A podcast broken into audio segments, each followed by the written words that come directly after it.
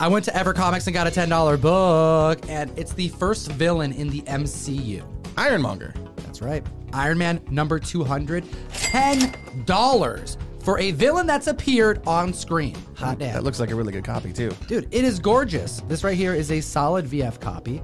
And this is what I'm talking about. There are affordable, collectible comic books out there. You just gotta hunt for them. I'm surprised it took 200 issues for Ironmonger to come up. I didn't know that it took that long for him to, to make his first appearance in that series. This is a dark cover, so it's a little bit harder to get in high grade because, as you can see, Oh, it yeah. takes one Yep. tiny imperfection to stand out. That explains the $10, I guess, but You were worried that we're not gonna be able to find a $10 book worthy enough to bring to the mic. I'm bad at hunting. But this was easy. Dude, we were there for like under 15 We were minutes. barely at the shop. Do you want to see more of us hunting? Let us know in the comments section below.